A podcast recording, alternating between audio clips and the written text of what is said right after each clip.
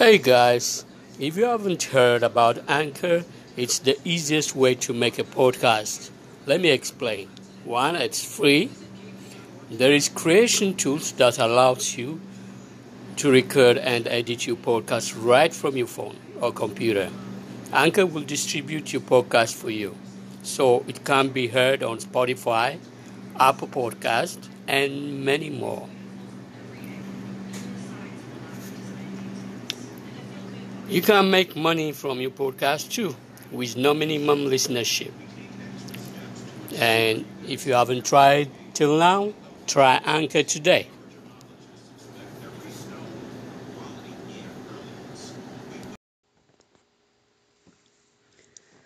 የስደተኛው ማስታወሻ የከተማው ጸዳ ማለት መጀመሪያ ዓይኔን የሳበው ትዕይንት ነበር። ከአገሬ ይዤ የመጣሁት እንግሊዝኛም ብዙ እንደማያራምደኝ ለመረዳት ብዙ መቆየት አላስፈለገኝም። ያው እንግሊዝኛ ማውራታቸው ቢያጽናናኝም የሚሉትን ለመረዳት ግን ጆሮዎቼን ነቅተው እንዲያዳምጡ ማለማመዴን ተያያዝኩት። የገረመኝ ነገር ግን የእኔ እንግሊዝኛ ምንም ባይገባቸውም አልሳቁብኝም። እንደውም እንድናገር ያበረታቱኛል። ኒውዮርክ ከተማው የሰው ጥድፊያ የበዛበት ለጊዜ ያለው አመለካከት አጃኢብ የሚያሰኝ ነው። ቆሜ ሰዎችን ሰዓት ብጠይቅ እንኳን ለአፍታ ቆም ብሎ የሚሰማኝ ሰው አላገኘውም። የሥራ ሰዓትና ቀጠሮማ ደግነቱ ከአገር ቤትም ለምዶብኛል። አምስት አስር ደቂቃ ቀደም ብዬ ነው የምደርሰው። የሥራ ጓደኞቼም የተመደበላቸው የሥራ ሰዓት ሲደርስ የአቶ ማክዶናልድ ወይም የወይዘሮ ዌንዲ ምግብ ቤት ሄደው ያም ካልሆነ ፒዛ አዘው ለመብላት ይጣደፋሉ። ማንኛቸውም ቢሆን ምሳ ይዘው አይመጡም። የምግቡ ብዛትና የለስላሳው ትልቅነት ለእኔ አይነቱ ኮስማና ለራቴም የሚተርፍ አይነት ነው። የአሜሪካኖቹ ውፍረት ከምንም ተነስቶ ሊሆን አይችልም፣ ከምግቡ እንጂ። የተጠበሰ ነገር ይወዳሉ። በረዶም ተጠብሶ ቢቀርብላቸው ከፍለው ይወስዱታል። የምግቡን ውጤት ሰውነታቸው ላይ ያስመሰክሩበታል። በኋላ ላይ እንደተረዳሁት ከኒውዮርክ በስተቀር መንገድ ላይ በእግሩ የሚጓዝ ሰው ብዙም አይታይም፣ ያውም ሰፈሩ ላይ ካልሆነ።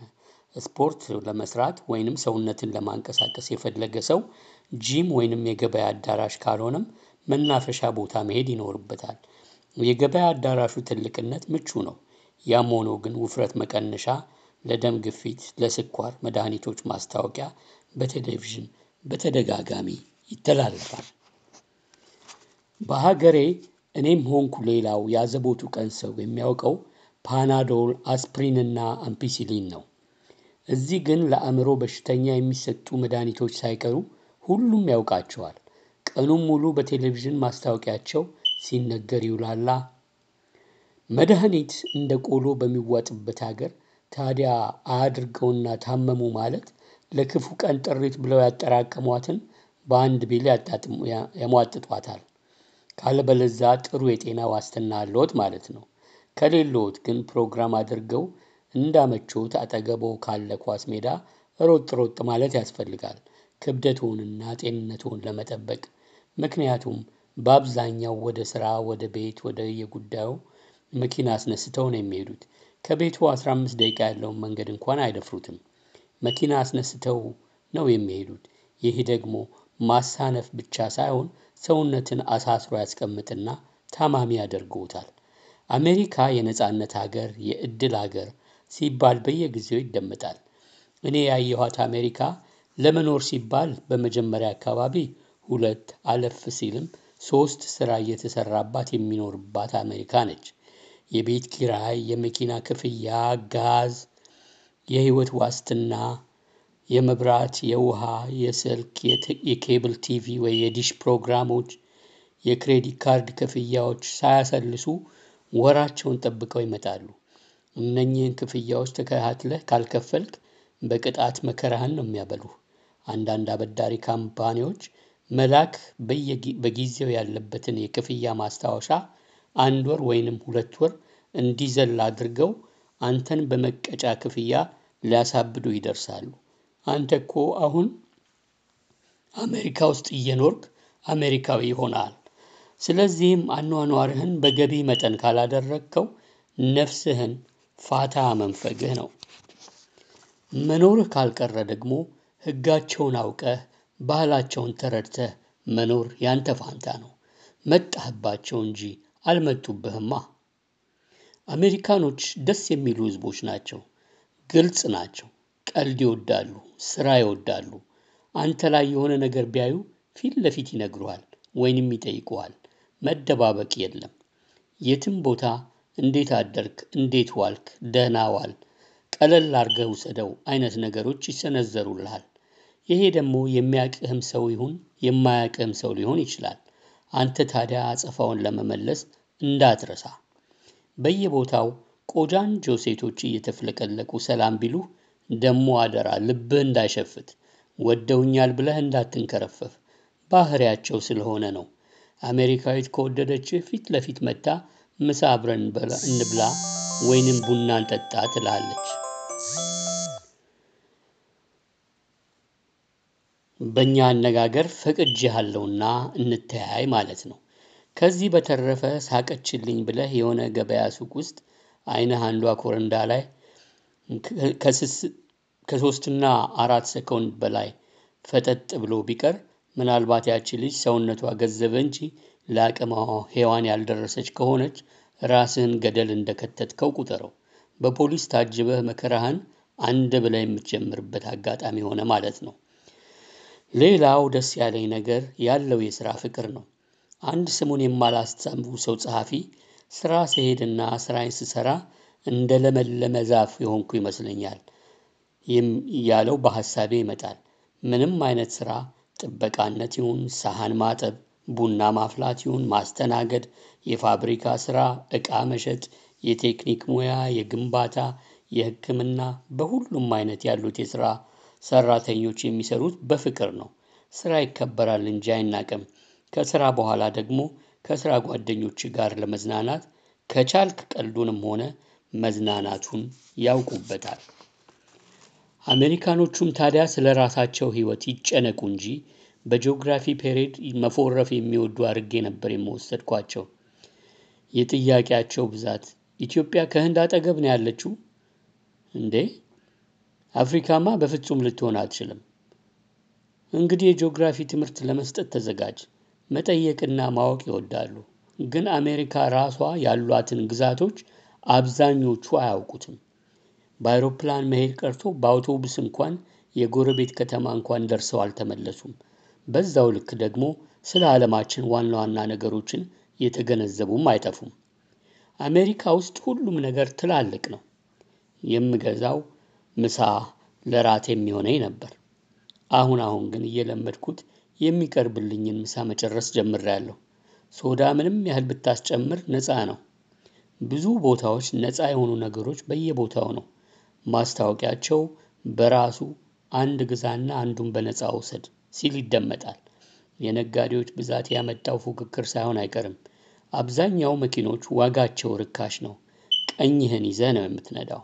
ለእግረኞችም ቅድሚያ መስጠት ግዴታ ነው።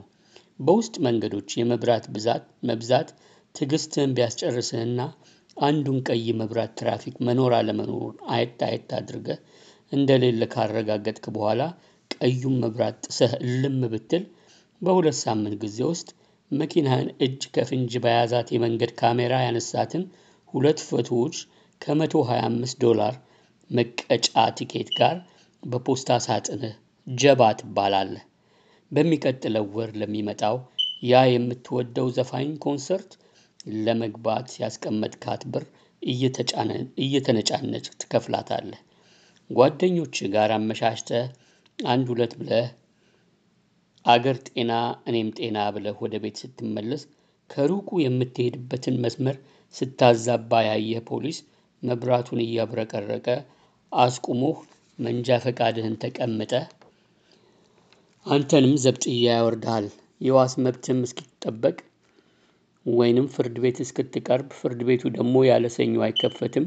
ዛሬ ደግሞ የቅዳሜ አጥቢያ ነው። እናማ ሶስቷን ቀን በእስር ማሳለፍ አይቀርልህም። ፖሊስ ጥያቄ ሲጠይቅህ ካልዋሸህ በጣም ይጠቅምሃል። የህግ ሰዎች እውነቱን የተናገረ ሰው ያከብራሉ። በውሸት ለማድበስበስ ወይ ለማጨናበር ካሰብክ ግን መርዶ ላርዳ። ተንኮልም ሆነ አራዳነትን የፈጠሩት አሜሪካኖች ናቸው እልሃለሁ። እውነቱን ተናግሮ የመሸበት ማደር የሚለውን የአበው ንግግር እዚህ ላይ ልብ ይሏል።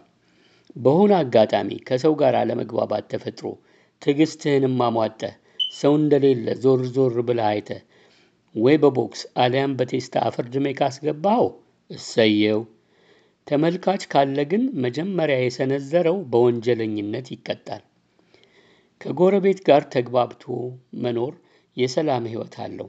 አምሽተህ መጥተህ ጎረቤቶች ተኝተው ሙዚቃን ሞቅ አድርገህ ከከፈትከው በዛ ሌሊት ፖሊሶችን እንደጋበዝካቸው ቁጠረው።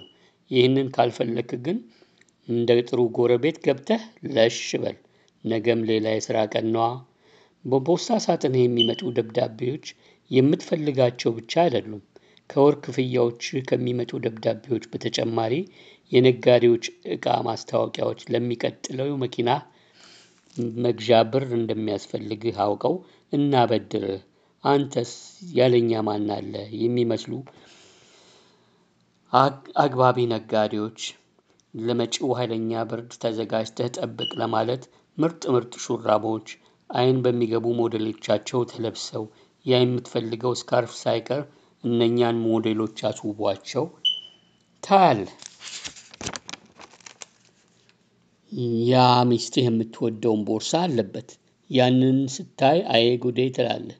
ያው እንዲህ አይነቱ ማስታወቂያ አያልፋትም እና ይህን ቅዳሜና እሁድ የገበያ አዳራሾች ስትዞር መዋሏ ነው።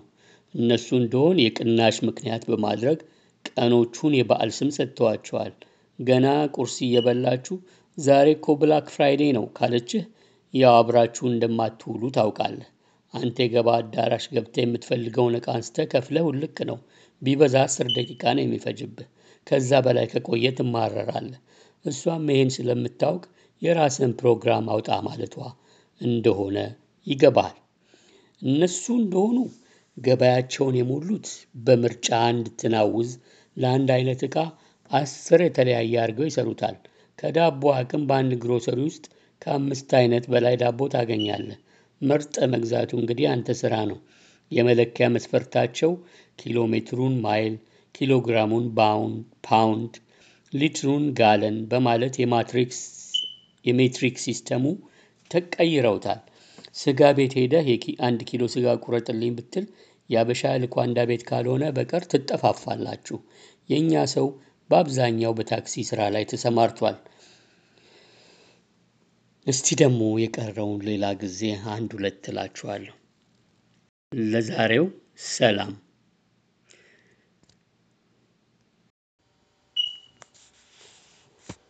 ዛሬ ደግሞ ክፍል ሁለትን ይዘን ቀርበናል።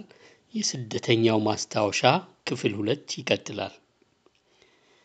የእኛ ሰው በአብዛኛው በታክሲ ስራ ላይ ተሰማርቷል። ቻይኖች በምግብና በጅምላ ሽያጭ፣ ህንዶች ደግሞ የቤንዚን ማደያዎችና ሞቴሎች፣ ሜክሲካኖች ደግሞ ቁሌት እንኳን ሳይቀር የሚሸጥባቸው ግሮሰሪዎችና የግንባታ ስራ ላይ ይሳተፋሉ። ዓላማና ህልም አለኝ በርትቼ አሳካዋለሁ የምትል ከሆነ አሜሪካንን የመሰለ ቦታ አታገኝም። ለዚህም ነው አሜሪካ የነጻነትና የእድል ሀገር ናት የሚባለው። ይህ የንግግር ነጻነት ሰዎች አላግባብ ሲጠቀሙበት ይስተዋላል። አላዋቂ ሳሚ እንዲሉ ሰውን መዝለፊያና ማንቋሸሻ ይሆናል አንዳንዴ። ሌላው ቀርቶ ሰዎች ተሰባስበው አገራቸው ውስጥ የጎደለውን ፍትህ ለማስተጋባት ሰላማዊ ሰልፍ ያደርጋሉ። አሜሪካ ለእነሱ ሀገር እንደ ቤተሰብ ጣልቃ ገብተው የሚያስተካክሉ ይመስል። ፌስቡክን፣ ስናፕቻትንና ዋትሳፕን የፈጠሩ ቢሆንም አብዛኛው አሜሪካዊ የ text ተጠቃሚ ነው። አሁን በዚህ ሰሞን ጆርጂያ ውስጥ መኪና እየነዳ ስልክ ይዞ የተገኘ ይቀጣል፣ ድርጊቱን ከደገመው እስር ቤት ይገባል የሚለው ሕግ ተደነገገ እንጂ እስካሁን የደረሰው ጥፋት አላንስ ብሎ የበለጠ ጉዳት ይኖር ነበር። በአውቶቡስና በባቡር ወይንም በታክሲ እየሄዱ በስልክ ላይ ሙጥኝ ማለት ከተለመደ ቆይቷል። ከስልክ በፊት የዕለቱ ጋዜጣ፣ መጽሐፍ፣ ሙዚቃ ወይም ሬዲዮ ጆሮ ላይ ሰክቶ መሄድ ነበር። አሁን ግን ያ ዘመን ድሮ የሆነ ያህል ይሰማኛል። አንድ የሥራ ባልደረባችሁ ስልኳን ረስታ ከሆነ የምትሰሩበት አካባቢ ምን አይነት ድራማ እንደምትሰራ አስቡት። በዛ ላይ ትንሽ ሞልቀቅ የሚል አነጋገር ያላት ቢሆን ያለ ስልክ የትም ቦታ መሄድ አስቸጋሪ ሆኗል። በእርግጥም ሰውም ወደ ራሱ መልሶታል። ማንበብ የማይወደውም በዚህ አጋጣሚ ትንሽ ትንሽም ቢሆን ማንበብ ጀምሯል። ሕፃናት ግን ከቤተሰብ ጋር የሚያሳልፉት ጊዜ እየቀነሰባቸው ነው። ወላጆች የስልክና የጨዋታ ጊዜን ከአሁኑ መስመር ሊያስይዙት ይገባል። አሜሪካ ውስጥ ግራ የሚያጋቡ ነገሮች ያጋጥማሉ። ጥሩ ልብስ ለብሶ ክራቫቱን አርጎ በረዶው ከሱቅ ደጃፍ ላይ በአካፋ ሲዝቅ መስታወት ሲያጸዳ አካባቢውን ሲጠርግ ልታዩት ትችላላችሁ። በሌላው በኩል ጂንሱንና ቲሸርቱን አድርጎ ደግሞ ቆንጆ ቢሮ ውስጥ በወንበሩ ላይ እየተሽከረከረ አንዴ በስልክ ደግሞ በኮምፒውተር እየነካካ የትልቅ company ኃላፊነት ተሰጥቶት ስራውን ሲያቀላጥፍ ሊታዘቡ ይችላሉ። ቡና ቤት ገብተው ባሪስታዋን የኔ እመቤት ወንድም ከሆነ ጌታው በማለት ሊጠሯቸው ይችላሉ። ሰር እና ማዳምን በመተካት ነገር ግን የመስሪያ ቤት ትልቁን አለቃ ሰር ቢሉት ግን ይገረመማሉ። አሜሪካ ውስጥ ጌታውና እመቤት የሚባሉ አገላለጾች ተቀባይነት የላቸውም ማለት እንችላለን። በመጀመሪያ ስም ያለምንም ቅጥያ መጥራት ተገቢ ነው። አዲስ ለመጣ ሰው ይህ ሁኔታ ቢያስቸግርም መላመዱ ግን አይቀሬ ነው። አሜሪካኖች አቤት የቤት እንስሳቸውን ውሻና ድመቶቻቸውን ሲወዱ ለጉድ ነው። ከስራ እንደተመለሱ ውሻቸውን ለማናፈስ ይወጣሉ። መጥረጊያና አነስ ያለ የቆሻሻ መያዣ እየያዙ ውሻቸው ሲጸዳዳ ለማንሳት ይሄ በሌሎች ብዙ ሀገራት አልተለመደም ወይንም ግድ የለሽ ሆነውበታል። የምግብ ግሮሰሪ ገብተው አንዱን ረጅም ተርታ የሚይዘው የውሻና የድመት ምግብ ነው። የበሬ የበግ የዶሮ በአይነት በአይነቱ ተደርድሮ ታገኛላችሁ። ፋርማሲ ውስጥም የውሻና የድመት በሽታ ፈውስ የሚሆኑ መድኃኒቶች ቦታ ተሰጥቷቸው ይሸጣሉ። ልብሶችም ሆነ መታጠቢያ ሻምፑ አላቸው። ፀጉራቸውን የሚስተካከሉበት አስተካካይ ቤትም አለ። ብቻ ምን አለፋህ ምችት ብሏቸው ነው የሚኖሩት። የቁንጅና ውድድርና የውበት ሰልፍ ሁሉ ቀን ተሰይሞላቸው ይካሄዳል። እንደገና መወለድ ቢኖር ምነው የአሜሪካን ውሻ ሆኜ ብፈጠር ብለህ ካሰብክ አልፈርድብህም። እንደ አንድ የቤተሰብ አባል እንደሆኑ አድርገው ይንከባከቧቸዋል። ትንሽ እንኳን ፀባያቸው ከተቀየረ ሐኪማቸው ጋር ይወስዷቸዋል። የስነ ልቡና አማካሪ ሁሉ ይኖራቸዋል። ውሻው ያለበትን የስነ ልቡና ሁኔታ ከአማካሪው ይረዳሉ። መጀመሪያ የመጣሁት ኒውዮርክ ነበር። ያልጠበቅኩት ነገር አገሩ አረንጓዴ መሆኑ ነው። በፊልም ሲታይ ቅልጥ ያለ ከተማ ስለሆነም ይሆናል። በተቃራኒው አረንጓዴ ለምለም ቦታዎች ሳይ ደንገጥ ያልኩት። በከተማውም እብድ ወይም ራሳቸውን የሳቱና ቤት አልባ ሰዎች መብዛታቸውም ሌላው ያስገረመኝ ጉዳይ ነው። ዶክተሮች፣ ጠበቆች፣ ተማሪ፣ የመንግስት ሰራተኛውም ሆነ ስራ ፈላጊው በከተማ ባቡሮች እየተገፋፉ ወደሚሄዱበት ይሄዳሉ። ከተማው ጫጫታ የበዛበት ሲሆን የሰው ችኮላ አጃይብ ያሰኛል። አቅጣጫ ለመጠቆም ቢረዶት በማለት ሰዎች አስቁመው መጠየቅ ቢፈልጉ እንኳን ለመቆም አይደለም ፍጥነታቸውን ሳይቀንሱና ከቁብም ሳይቆጥሮት አልፈውት ይሄዳሉ። ይህንን የሚያደርጉት ለእርስዎ ብቻ ሳይሆን ለማንም ቢሆን ነው። ያደርጉታል ለማንም። ለዛሬ እዚህ ላይ ቆም እናድርግና የሚቀጥለውን ደግሞ በሌላ ጊዜ እንቀጥለዋለን። መልካም ሳምንት። አንዳንዴ እድሎ ቀንቶ አቅጣጫውን ለማሳየት የሚቸገር ሊያገኙ ይችላሉ። የኒውዮርከር ፊት አይፈታም። ፈገግ ብሎ የሚሄድ ሰው ብዙም አይታይም። ምናልባት እንደ እርስዎ ቱሪስት ካልሆነ በቀር የከተማው ጫጫታ ከፍጥነቱ ጋር ተደምሮ በመንገድ ላይ እንኳን ኒውዮርከሩ ከራሱ የሚያዳምጠው ወይም የሚያነበው ነገር ላይ ትኩረቱን አድርጎ ትንሽ እፎይታን ለነፍሱ ሊቸራት ያሰበ ይመስላል። ጸጉርህን አንጨፍረ ብትሄድ ልብስህን አዛንፈ ብትለብሰው የጫማ ማሰሪያ ቢፈታ ማንም ሰው ዞር ብሎ አያይህም። ሁሉም በራሱ ህይወት ተጠምዷላ። ለአንተ ጊዜ ባይኖራቸው አይግረምህ። የኒውዮርክ ከተማ ደስ የሚለው ነገር ከዓለም ሀገራት ተውጣጥተው የሚኖሩባት ከተማ ነች የምትመስለው ድብልቅልቅ ያለች ማለት። የሀገርህ ምግብ ቤት እንኳን ታገኛለህ። ምግብ ቤት ባታገኝ ገበያውን ታገኘዋለህ። ከየትኛውም ሀገር ብትመጣ ማለቴ ነው። አንዳንድ ቡና ቤቶች ስትገባ አይን ከበዛብህ ያንተ ቦታ አይደለም ማለት ነው። የቆዳ ቀለም ለወጥ ብሎባቸዋል። ስራ ለመቀጠር ማመልከቻ ማስገባት ትጀምራለህ። የእንግሊዝኛ አነጋገር ዘዬህ ያለው ቅላጼ ከኒውዮርካዊ በጣም የራቀ መሆኑ ያስታውቃል። አንድ አምስት አስር ሃያ ቦታ ታመለክታለህ። ለኢንተርቪው እንኳን የሚጠራህ የለም። ተስፋ ለመቁረጥ ትንሽ ሲቀርህ ሞባይል ገና አልያዝክም የቤት ስልክ ላይ መልእክት ታገኛለህ።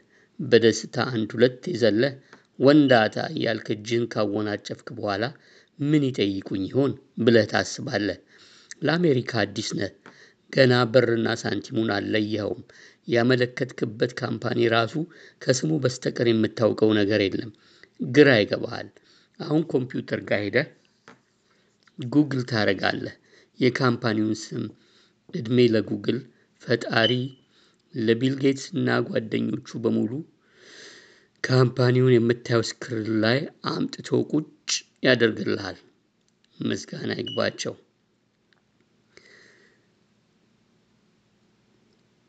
የጤናና የቁንጅና መጠበቂያ የሚሆኑ ተመሳሳይ ሱቆች እንዳሉ ይነግራል። ከራስ ፀጉር እስከ እግር ጥፍር ድረስ ሊጠቅሙ የሚችሉ እቃዎችና ለቤት ውስጥ ግልጋሎት የሚውሉ ማንኛውም አይነት እቃዎች የሚሸጡበት ቦታ መሆኑን ካነበብከው ተረድተሃል። ምንድን ነበር ያለችው? መልእክቷን ስልክ ላይ የተወችው ሴትዮ። አዎ ስምህን እንደጠራች ሰምተሃል። የተቀረውን ግን ሁለት ሶስት ጊዜ እየደጋገምክ ካዳመጥከው በኋላ ለቃለ መጠይቅ እንደሚፈልጉ ገልጻለች። ደሞ ነገ ጠዋት ዘጠኝ ሰዓት ላይ ነው። ቦታው እንኳን እንደማያሳስትህ እርግጠኛ ሆነሃል። አድራሻቸውን ይዘዋል። ቀንህ ስትብከነከን አልፎ በማግስቱ ጠዋት ጸዳ ያለ ልብስ ለብሰህ ዲዮዶራንትን ተቀብተህ በዛ ላይ ትንሽ ሽቶ ከርከፍ አድርገህ እነኛ እግዚአብሔር የባረካቸው ስፖንሰሮች ነግረዋሃላ። የሀገሬው ልምድ ቁርስ ቀማምሰህ ባቡር ልትይዝ ሶስት ያማትበህ ወጣ። ከሰዓቱ አስር ደቂቃ ቀደም ብለህ ደርሰሃል። ጸሐፊዋ ስምህን ጻፍና ተቀመጥ ብላ አንድ ወረቀትና እስክሪፕቶ ሰጠች። ስምህን ጽፈህ ከተቀመጥክ በኋላ ቢሮው ውስጥ የተሰቀሉትን አንዳንድ ምስሎችን ማየት እንደጀመርክ የቃለ መጠይቅ ጊዜ ደርሶ ተጠራህ። ከዚህ በኋላ ወደ ራሴ ልመለስና ስለ ሁኔታው እንድገልጸው እድል ይሰጠኝ። እንደገባሁ በዕድሜዋ ወደ ሃምሳዎቹ የተጠጋች ሴት ለመስሪያ ቤቱ ሁለተኛዋ ሴት እንደሆነች በኋላ ላይ ተረድቻለሁ። ምልልሳችን እንዲህ ሄደ። እንኳን ደህና መጣህ። እንኳን ደህና ቆየሽኝ አመሰግናለሁ። ስትናገር በፊቷ ላይ ያለው አንጸባራቂ ፈገግታ ተጋብቶብኝ እኔንም አፍለቅልቆኛል። በማመልከቻ ላይ እንዳየሁት ከሆነ አሜሪካን ሀገር ውስጥ ምንም አይነት ስራ እንዳልሰራህ ነው። አሁን አሜሪካን ከመጣሁ አንድ ወሬ ነው። የምናወራው በእንግሊዝኛ ስለሆነም የመገረም ፊት አሳየችኝ። እና እንግሊዝኛ የት ተማርክ? ከፍተኛ ሁለተኛ ደረጃ ትምህርቴን የጨረስኩት በእንግሊዝኛ ተምሬ ነው። ኦ ጥሩ ታወራለህ። አመሰግናለሁ። ይኸውልህ ብቀጥርህ ደስ ይለኝ ነበር፣ ግን የአሜሪካ ልምድ የለህም። ያለፉትን ሁለት ሳምንታት ማመልከቻ ይዤ ብዙ መስሪያ ቤቶች ሄጄ ፎርሙን ሞልቻለሁ። ብዙዎች የነገሩኝ ደግሞ የአሜሪካ ልምድ እንደሚያስፈልገኝ ነው። አዎ እኔም የምልህ እኮ እሱኑ ነው። አንቺም ሆነ ሌሎቹ በዚህ ምክንያት የአሜሪካን ልምድ ስለሌለ ልንቀጥርህ አንችልም ካላችሁ ይህንን የአሜሪካንን ልምድ ከየት ላገኘው እችላለሁ?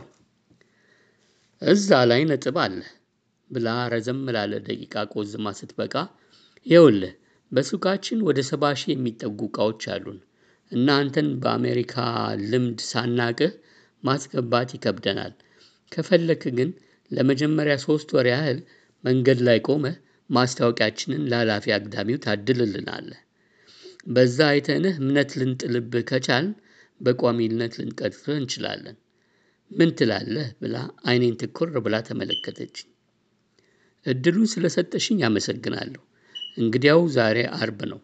ሰኞ ቀን ስምንት ሰዓት ከጠዋቱ እዚህ ናና ስለ ሁኔታው እነግርሃለሁ አለችኝ። እጇን ለስንብት እየዘረጋችና ፈገግ ብላ እኔም በመነሳት እጇን ጨብጫት ደስ ብሎኝ ወደ ቤት ተመለስኩ። ቤት እንደደረስኩ የስልኩ መልስ መቀበያ ብልጭ ድርግም እያለ መልእክት እንዳለ ያመለክታል። ለማዳመጥ መልእክቱን ተጫንኩት። መልእክቱ የቃል መልእክት ካደረገችልኝ ሲሆን ፍሬ ሀሳቡ ደግሞ እንኳን ደስ ያለ በመስሪያ ቤታችን ተቀብለናል።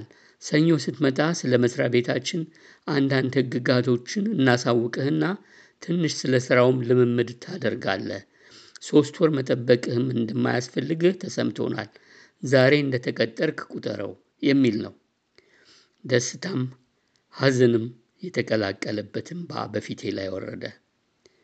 እናቴን ወንድሞቼን እህቶቼን ዘመድ ጓደኞቼን እያሰብኩ በደንብ አነባሁ። ከእንቅልፌ የነቃሁት ከመሸ ነበር። ስራ ባልነበረኝ ጊዜ የነበረው ጭንቀት ከላይ ላይ ተገፎ ሰውነቴ ቅልል አለኝ። ትንሽ ንፋስ ለመቀበል ወደ ውጪ ወጣሁ። ሌላው የሚያስገርመኝ ጉዳይ የፖሊስ ብዛት ነው። ህዝቡ በከፊልም ቢሆን ፖሊስ ይፈራል። የመንግስት ፖሊስ፣ የአካባቢ ፖሊስ፣ የአውራ ጎዳና ፖሊስ፣ የፌዴራል ፖሊስ፣ የአደንዛዥ ዝውውር ተቆጣጣሪ ፖሊሶች፣ የሰላም አስከባሪ ፖሊስ፣ ሸሪፍ ብቻ ብዛታቸው የትየለሌ ነው። ፖሊስ እንደ መብዛቱ ያህል ወንጀሉም በዛው ልክ የበዛ ነው። በውጭ ሀገር ስደተኞች የሚፈጽሙ ወንጀሎች ብዙም ባይሆኑ አልፎ አልፎ ይከሰታሉ። አንዳንዱ የሀገሩን ህግ ባለማወቅ በሞኝነት ችግር ውስጥ የሚገቡ ሲሆን ደግሞ በተንኮል የተካኑና የአሜሪካንን ህግ አይደርስብንም የሚሉ ደፋሮች የሚፈጸሙ ናቸው። ጊዜው ይርዘም እንጂ ማንም ቢሆን ከህግ እንደማያመልጥ በየቀኑ በሚደረጉ ዘገባዎች ያመላክታሉ። በአንድ ወቅት ከልቤ ተንከትክቼ የሳቅኩበት ወንጀል አንዱ በመስረቅ አላማው ተነስቶ የግሮሰሪውን ጣሪያ ቀዶ ይገባል። ውስጥ ታዲያ ሲዘዋወር ቆይቶ የሚበላውን ሲበላ የሚጠጣውን ሲጠጣ ያመሽና ደክሞት ያሸልባል። ጠዋት ከእንቅልፉ የቀሰቀሱት ታዲያ ፖሊሶችና የግሮሰሪው ሰራተኞች ናቸው። እቃ አንስቶ ከሚሮጠው ሌላ ጀምሮ በኮምፒውተሩ ላይ ተቀምጦ ከሩቁ የሰውን የባንክ account ባዶ የሚያደርገው አይን አውጣ ቀማኛ ድረስ አለ። ከዛው ጋር ተያይዞ ልጁን የሚያበላው ዳቦም ሆነ የሚያጠጣው ወተት ስለሌለው ለልጁ ሲል የሚሰርቅም አልፎ አልፎ ይታያል። አራት ህፃን ልጆቿን ይዛ ስርቆት አለማምዳቸው በሱፐር ማርኬት ውስጥ የምታሰማራ እናትም አለች። ሌላው ደግሞ በክረምት ወራት ከክረምት ወራት በቀር ሌሎቹን ህግ አክባሪ ሆኖ ይቆይና ልክ የበረዶው ወራት ሊጀምር ሲል ሆነ ብሎ ቀለል ያለ ወንጀል ይሰራና አውቆ በፖሊስ ይያዛል። እስር ቤት የሞቀ ምግብና መጠለያ አግኝቶ ይህን የመጣውን አስፈሪ የበረዶ ጊዜ አለፈው ማለት አይደል? እስቲ ደግሞ ከዚህ የቀረውን በሌላ ጊዜ አጫውታችኋለሁ። መልካም